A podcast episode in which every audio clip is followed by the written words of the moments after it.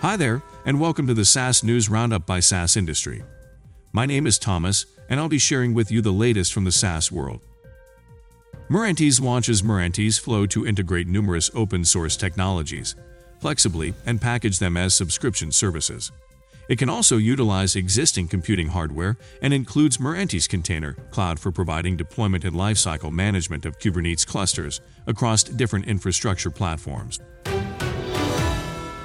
Ketch, a data control platform that manages compliance, raised an additional $20 million to its series A funding round that closed in March this year, where it came out of stealth. This extension, AI funding, was led by Acrew Capital, Aircover, a sales tools and intelligence platform for in person meetings, has raised $3 million in a seed round to fund product development. Aircover's conversational AI platform integrates with Zoom and automates parts of the sales process, resulting in more successful conversations.